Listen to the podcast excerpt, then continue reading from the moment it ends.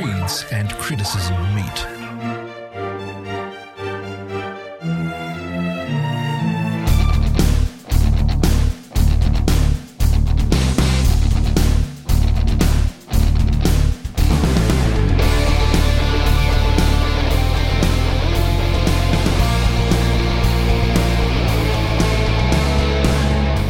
You're listening to the Split Frame of Reference podcast.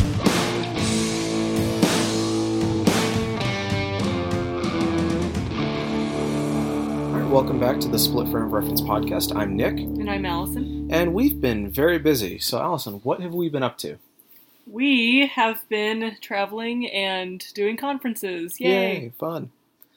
So it kind of is. I mean, we're a bunch of nerds, and we get together with other nerds, read papers, and we go to these conferences just to hear other papers. And to get dinner with friends. Yes. With new friends, too. With other nerd friends. Yes. So we got to see Jamin Huebner. And Uber nerds that are Uber far surpassed us in every way. We got to hang out with Jamin Huebner and Richard Middleton up at Northeastern, and it was just a lot of fun. It was just a great time, and Rochester, New York is beautiful, so... Yeah, so tell us about your paper that you did. Yeah, so I presented a paper titled Eve Christology, Embodiment, Gender, and Salvation, and I did so at the Duke Graduate Conference in Theology, and then also the Interdisciplinary Theology Conference put on by CATA. Yep, the Canadian-American Theological Association, of which we are members. Yes. They basically, they're not attempting to replace ETS. Evangelical Theological Society, yeah. But it kind of adds another dimension of evangelical, participation. I think ETS has become extremely narrow in its focus and its membership. And so this is more of a broad tent evangelical organization. And we love what they're doing, and it's a good way to, run into all sorts of different evangelicals and have good conversations. All right. And so what are people going to be listening to in about 30 seconds? Oh, geez. In a nutshell? Yep. Okay. So basically I decided to do, how should I say? It's 1 Timothy 2. All right. But focusing on verses 13 through 3:1a. And it's tying everything into the Christology, the high Christology that came beforehand, and not taking the passage out of context and only focusing on verses 11 and 12. Gotcha. Okay. I'd say my last 10 years I focused on verses 11 and 12, so it's now time to get a broader picture. Excellent. Before we do this, you have something to give to me that a listener really loves. Yes. Okay. So someone very special to me. Has brought to my attention that Nick has not yet eaten the jelly beans he was supposed to, because we've gotten lots of different ratings. Yep, we're at 4.5 stars out of 5 out of 6 reviews on iTunes. Yes, so thank you, Bethany Goosen. I really appreciate this. I've had to suffer for so long drinking horrible things, and actually we were just out, we just had dinner a while ago. Yep. With the Burringtons. Yep, at Lucky Baldwin's, which was a lot of fun. Yeah, it was a lot of fun, except for the part where I tried your beer and it tasted like a Sharpie. It's stone. It tasted like a Sharpie. Like this was the worst ever. You're focusing on the negative. I mean, like the Sharpie taste. You know what? You have no palate. I've got jelly beans here, so let me. How many reviews did we get? I think we got quite a few. I think we have 3 actual reviews, there's 3 written reviews versus just people giving us a 5-star or 2-star. Okay, you know what? In the spirit of inaugurated eschatology or something like that, except more horrible. I'm doing 1. We will do 3 for now and more for later when we do a full count. All right. Oh my gosh. It was going to be a handful. So, be nice. Oh my gosh. Okay, so the first one is either... Let's see, which one is this? This one is either dead fish or strawberry banana smoothie. Yay! What is it? Dead fish. And there's nothing in your cup. Oh, wait, you can spit it out? Yes, I can. Oh, it's dead fish. No, this isn't a jelly bean tasting. You eat that. I'm going to be kissing you later. You don't want me eating this. All right, next one. Oh. Okay, you can't spit this one out. Oh. You cannot spit this one out. Oh. Okay, so to wash that down, you can either have caramel corn. Ew, I don't like caramel. Or moldy cheese. They pick, like, the worst things. Cheese is mold, though. Yes! No! Two! Oh. Oh. This is awesome. Okay, so, stop that. Oh. Okay. Now, to get rid of that taste, you may either have a juicy pear or booger. I'm hoping for booger.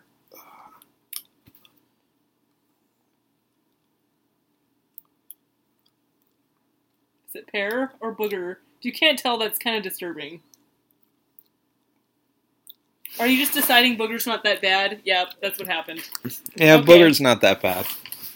Yeah, so fabulous. I actually think it might have been pear. This is great, because didn't, like, at one point, like, you not get any of the bad ones? And I don't remember. That was a lifetime ago. Yeah. Ugh. Well, this is wonderful. Ugh. This makes me... Ugh. This makes it all worth it. Ugh. Really. Ugh. All right, so now that is done, enjoy, as best you can, Allison's conference. This paper. Recording is specifically taken from the Duke one, but... the most recent one was the Interdisciplinary Theology Conference. In Rochester. Didn't you win an award for that paper? I did. What was this award called? The Jack and Phyllis Middleton Memorial Award. For? Excellence in Bible and Theology. First place? Yep. That's right. All right, without further ado. Wait. Oh, what? No. What? Nick also gave a paper presentation, which he does not want to talk about for some reason. No, I'll tell you the title. Learning in the Pastoral Epistles. That's basically what it was. So the famous verb, the verb to learn, or the imperative to learn of verse 11. Basically what you've been spending your past 10 years on. That's what I wrote on. No, that's not fair. He forgot to record it, so... Yeah, but, I mean, there was like 5 people at mine, so it wasn't as interesting as yours. Well, so. Anyway. And no one wants to hear about learning in the pastoral epistles. Everyone wants to hear about Eve. I don't know about that. Eve's sexier than learning, so there we go. I don't know how I feel about this. Anyway, without further ado, enjoy the Duke Graduate Conference in Theology. Yay, you win. Yep. All right, I have a confession to make. I'm a theologian, and I do read the Bible, and I like it. All right, so if you hear me also refer to Paul in here, I'm not taking a position on authorship. It's just a shorthand, so don't get too excited. All right, go ahead and read it. Scholarly interaction with the position of Eve in relation to Christology has tended to relegate Eve to an absent, subordinate, or implicit position from the standpoint of the typological significance of Adam. For example, Benjamin Dunning describes Paul's typology as one that tethers together two men, Adam to Christ. The result is a question framed with the assumption of the presence of only a particularly male representation of salvation, with an inadvertent question mark when it comes to where a female body fits in the scheme of salvation. That is, the discussion is approached from the standpoint of the assumed presence of Adam and the problem of Eve's placement as a representation of humanity as a whole. It is my contention that the difficulty of whether a male Christ can represent humanity is an artificial difficulty, conceived with a lens that from the start erases Eve, i.e. women, and then either mourns or celebrates her absence. It is time to begin approaching Christology and gender from a fresh perspective. Were you guys able to hear me all right? Thumbs up? Okay. All right. It is time to begin approaching Christology and gender from a fresh perspective, yet without ignoring the historical exclusion of women on the basis of biblical, primarily Pauline text. For this reason, I will launch the beginning of a discussion of how Eve figures Christologically, and we subsequently transfigure our notions of the embodiment of salvation. The question of where Eve figures in the theological world both reflects the inner world of worship and has the power to transform how one relates to the world. I will be arguing that far from her being absent, or merely present as an absence, Eve is a type of Christ whose existence serves to undermine the prevailing notion of male domination in the Christological representation of embodied humanity. I will accomplish my thesis by first offering a change in lenses from an emphasis on both historical reconstruction and patriarchy as the frame for understanding Eve's place in salvation, to the utilization of varied gendered language in the Pauline text to exemplify embodied faith and how this undermines various perceived gender hierarchies. This thesis will also involve considering how early Christian writers used gender language to describe the struggle of faith, embodied existence, and future hope. The point here is to provide a plausibility lens or starting point from which to be able to conceive of an Eve Christology, opening the doors to reimagine the place of Eve in our theological world. Second, I will attempt to launch a uniquely Eve Christology. Far from being absent or implicit, it will be argued that 1 Timothy 2:13-3, 1a with 2 Corinthians 11:3 offer Eve as a type of Christ and representation of humanity. I will work out how the text understands Christ as representative of humanity, and lastly, briefly wrestle with whether Christ as male reinforces gendered power structures or serves to diffuse them. Does the idea that a woman is merely a deformed man who must become male to enter this salvation best capture the figures of Adam and Christ represented by these Pauline writings? How one approaches and or experiences the larger question of gender in the Christian world will shape what is noticed or goes unnoticed in the Pauline corpus. Does one approach Paul with a distinctly ancient logic of sexual difference, one that conceptualizes this difference not in terms of an ontological and incommensurable binary, but rather on a single sliding scale oriented towards maleness and deeply rooted in variables of status?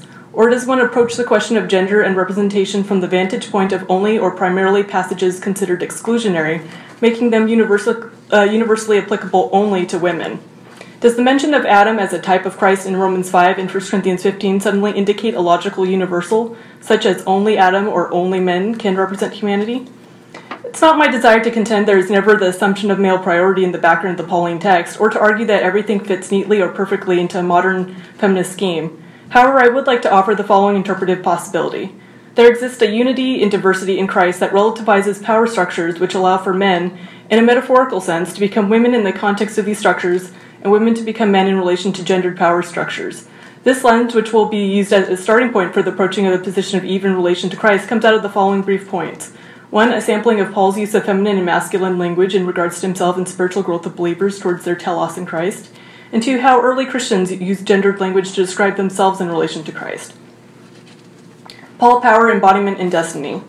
Paul readily applies feminine imagery to himself and male believers, as well as a masculine imagery to all believers, including women, in order to encourage an overall transformation in how they live out Christ in the world.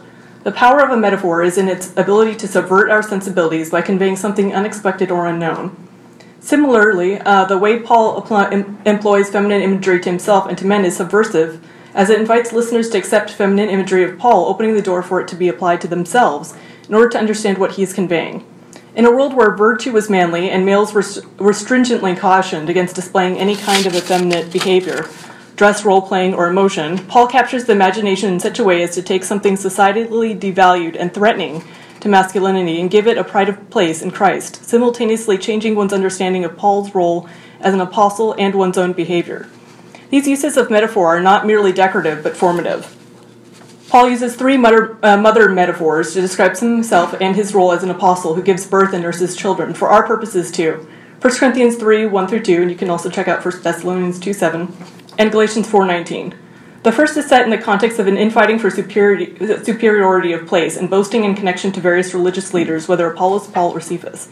Paul accomplishes what Gaventa identifies as a metaphor squared, involving a double switch in order to counter this effort to gain the highest place over others. So, for example, brothers, I could not talk to you as spiritual people, but as fleshly people, as infants in Christ. I fed you milk, but not solid food, because you were unable to take it. Indeed, you are still not able, even now, for you are still of the flesh. Key to this scenario is not only the identification of the Corinthians as infants in Christ, who need milk rather than superiors, but Paul himself is in a mother role, feeding them milk. Initially, it is tempting to take the milk metaphor as merely a sign of immaturity, but it in fact urges the Corinthians, because all is said to belong to them already in Christ, in terms of status, to regard themselves as in need of life-sustaining milk of the gospel. First, he metaphorizes, with apologies for the barbarism, the gospel as milk, then he squares that image by metaphorizing himself as the mother whose body applies the milk. The society of Paul's day generally held mothers to be lesser than fathers, and childhood as a precursor to adulthood away from the mother. In contrast, Paul has simultaneously lowered himself and the Corinthians, and by the same token elevated motherhood into apostleship, into metaphorical space, seeing it as corresponding to a deeper reality in Christ. When Paul presents himself as a mother, he voluntarily hands over the authority of a patriarch in favor of a role that will bring him shame, the shame of a female-identified male. Yet the imagery is effective because it plays on hierarchical expectations. Paul presents himself as the authority who does not conform to standard norms of authority. Paul has transfigured himself, allowing the foolishness of the cross from chapter 1 to permeate his being. In Galatians 4:19, Paul portrays himself as a woman in labor who remains so until Christ is birthed in and as the Galatian churches. Paul explains that he himself is in labor in his anguish as an apostle due to Galatian tendency to return to slavery due to the prompting of the missionaries Paul opposes. My children, for whom I am again in labor until Christ be formed in you, I would like to be with you now and to change my tone, for I am perplexed because of you. Paul again freely feminizes himself in an effort to plead for the Galatian churches to embrace the fullness of the gospel of freedom. Again, in order to accept Paul's message about himself, they must see him as a sort of mother in anguish, but nonetheless the one bringing them the message of freedom and sonship because of the Son. Paul, the metaphorical mother, has already declared in Galatians 3:26-29 that through faith all are sons, huioi, and heirs of God in Christ, serving as the basis for another flip in expectations on several counts, including gender. Gender difference contextually has no basis on status and participation level in the life of the church. In Christ and through the world of metaphor, Paul can be a mother, women can be firstborn sons. The result is not an erasure of difference, but an embracing of it with a functional abolition of the status difference accompanying it. Sonship is no longer gender or hierarchically based, but shared in relation to Christ. Gendered metaphor used by early Christians. Of interest to this discussion are instances where masculine imagery is described to early Christian women who have put on Christ. At other times, their female bodies are identified with the body of Christ who is worshipped. What I hope to show in these few examples is merely how adopting masculine imagery functions to metaphorically switch the dynamics of power for women whose bodies were exploited and destroyed in ways meant to highlight their gender. Strikingly, these accounts do not attempt to actually remake these women into men as though they had to put off the feminine to make way for the masculine Christ. Rather, in a metaphorical space, women as women were able to take on what was thought to be only available to men, such as bravery and steadfastness, thus while remaining women. They defied gendered expectations in Christ. First example comes from Perpetua, a 20-year-old breastfeeding mother who found herself threatened with death for her faith. The narrator of her story opens with appeal to a single manifestation of the one Holy Spirit, and this is through the ages, who gives the gifts to all people as sons and daughters. Brothers are told to associate themselves with the martyrs, in this instance Perpetua. Perpetua herself describes the fear for her child's life, since she is unable to nurse him, along with her father's rejection of her as his daughter. However, she believes the power comes not from ourselves, but from God. Before her death, she dreams of her impending martyrdom. I was stripped of my clothing, and suddenly I was a man. My assistants began to rub me with oil, as was the custom before a contest. Her fight is thought to not be against beast or opponents, but cosmically she battles the devil. In this context, she is described as retaining her modesty, while immodesty is forced upon her in the process of her destruction. In the final scene, Perpetua guides the gladiator's trembling hand to her throat, interpreted by the narrator in this way: so great a woman could not have been slain had she not herself willed it. We get the strong sense that the power of God in the Spirit transfigures power dynamics so that where one may see a young woman and mother, embedded within her is also a powerful agency, an athlete and warrior. Positionally, she is a man who controls her destiny and battles evil because she is the true spouse of Christ. Similarly, a martyr named Bladina is called a noble athlete who has renewed strength with her confession of faith. She was hung on a post in the form of a cross, waiting for wild beasts to rip her apart. But she became a source of hope, strength, and courage for others who saw in the person of their sister, in her female body, him who was crucified for them. Although her body is described as tiny and weak, she is seen as an inspiration to her brothers, for she had to put on Christ, that mighty, invincible athlete who has overcome the adversary and won the crown of immortality. Accompanying these masculine metaphors are powerful feminine ones as well. She is a noble mother encouraging her children, duplicating in her own body all her children's sufferings, transcending outward expectations of her gender to onlookers. At the very least, these narratives reveal that early Christians thought a woman could represent them and could embody Christ. There does not appear to be anxiety in these accounts over mixing male and female metaphors, nor reservations about a female body hung on a pole representing the male Christ hanging on a cross on behalf of humanity. There's more than enough space within Christ and the Church for males and females to represent one another, and notably Christ. Eve as a type of Christ with Christological implications. Now that space has been created for a shared understanding of the possibility of a female representation of Christ, it is time to build a case that Eve is the type of Christ serving as a representation of humanity and the church, especially in the context of 1 Timothy 2 with 2 Corinthians 11.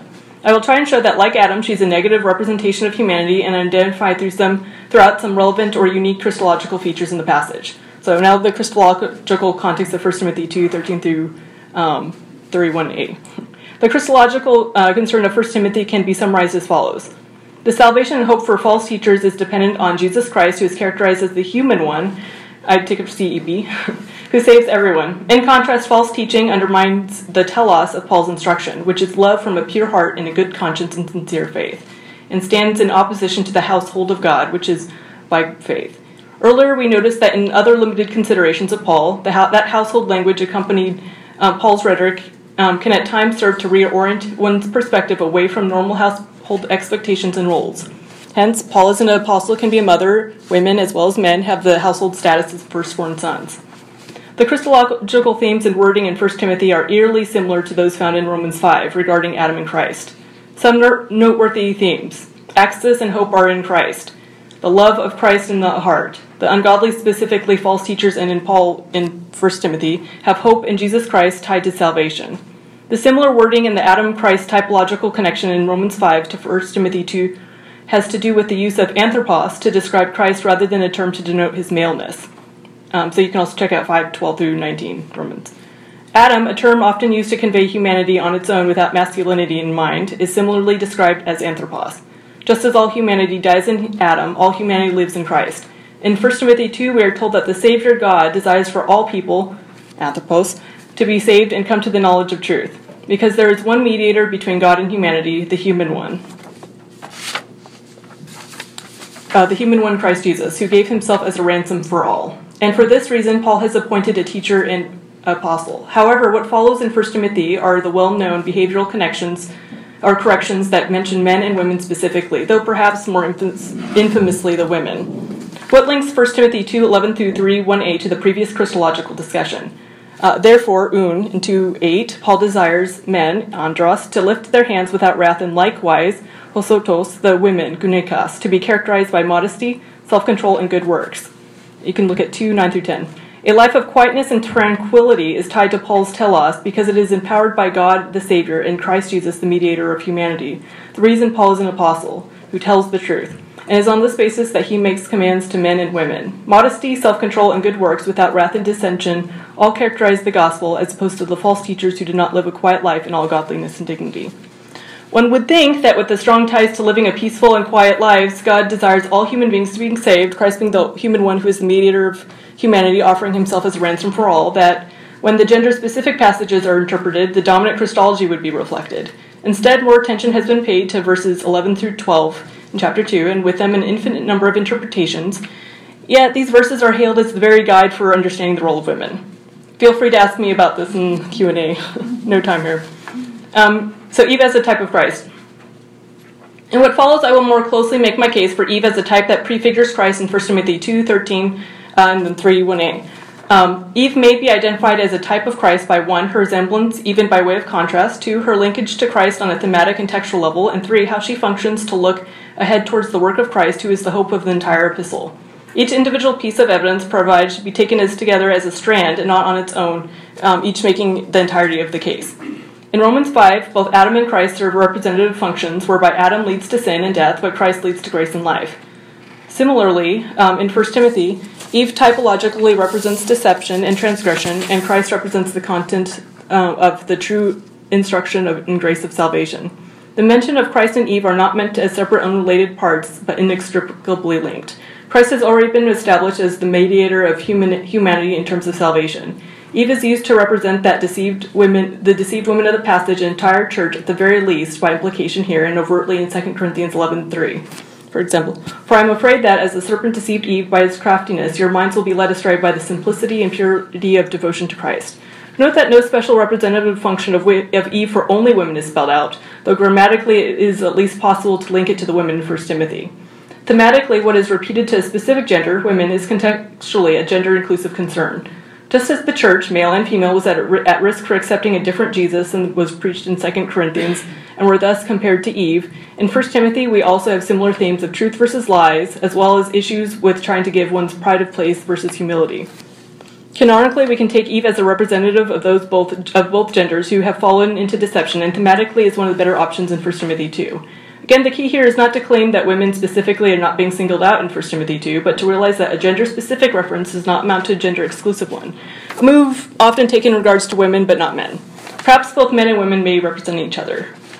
Eve's representative function is evident in some additional ways in 1 Timothy 2. The first is the introduction of her narrative with gar, introducing an example of reasoning behind the commands, in the form of a narrative illustration, the deception and resulting transgressions dominant previously, with a future hope that will bolster Paul's desire for good behavior. The explanatory gar is far from rare and well documented. Further, there is a switch between the singular and plural in 2:15, linking Eve, the nearest singular feminine referent, to the plural, an aspect translators may try to smooth out for grammatical consistency. The plural subject in the verb, enosin, has several grammatical options that space will not permit the extended discussion of. Probably the best choice is to take it as referring to the women in general, or both the women and men, since their sections are linked with likewise. The nearest plural reference and the entire narrative are attempting to bolster Paul's case for good behavior. Eve is also linked to Christ thematically through the echo contained within Mark 10 regarding Christ's role as the mediator of humanity. Jesus is the one who gave himself as a ransom for all, the testimony at the proper time, 1 Timothy 2:6. We're swept back into the narrative context of Mark 10:45, where James and John are requesting positions of power alongside Jesus, whose destiny is to be killed before resurrection.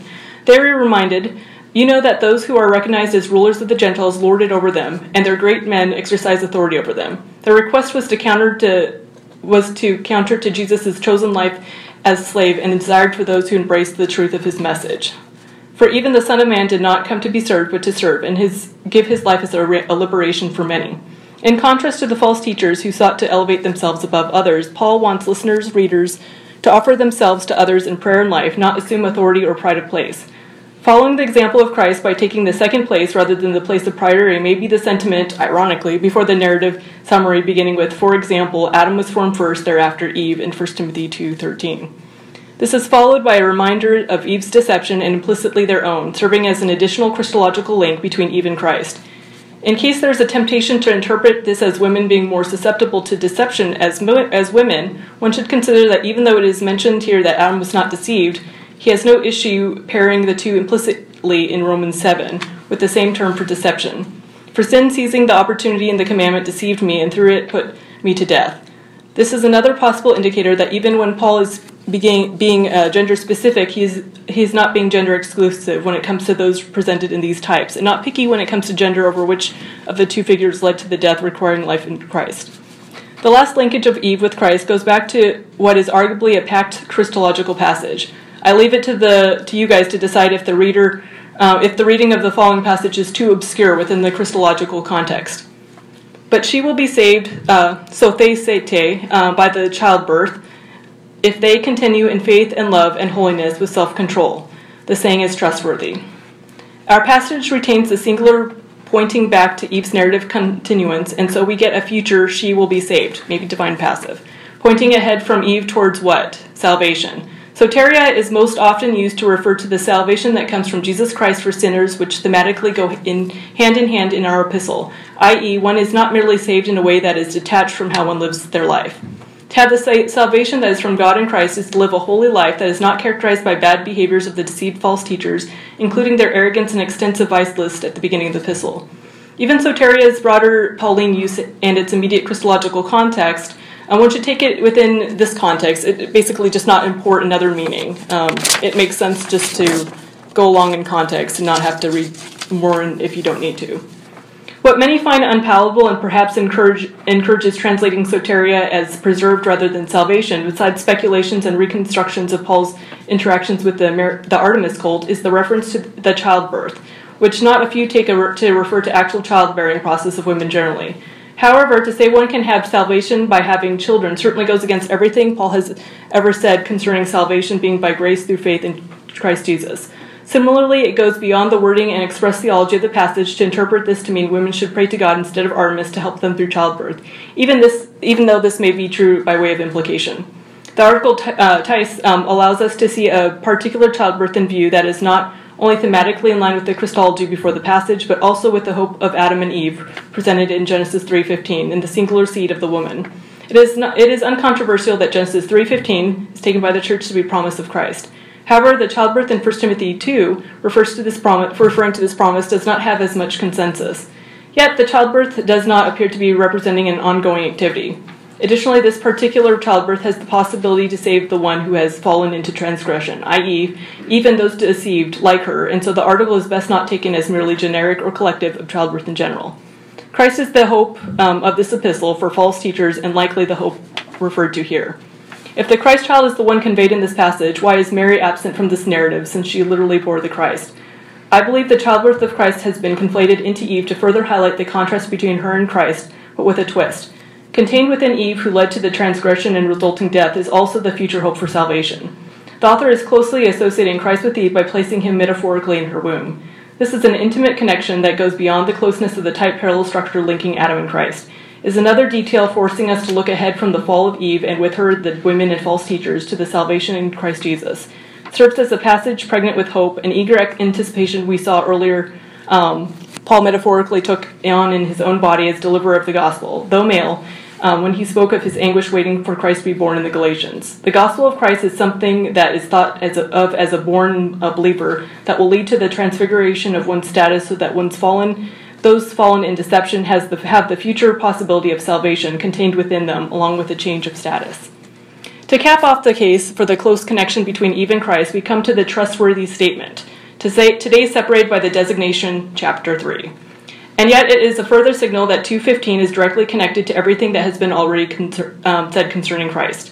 The formulation in this letter and other Pauline material is in liturgical fashion, accompanied by Christological statements and promise of salvation.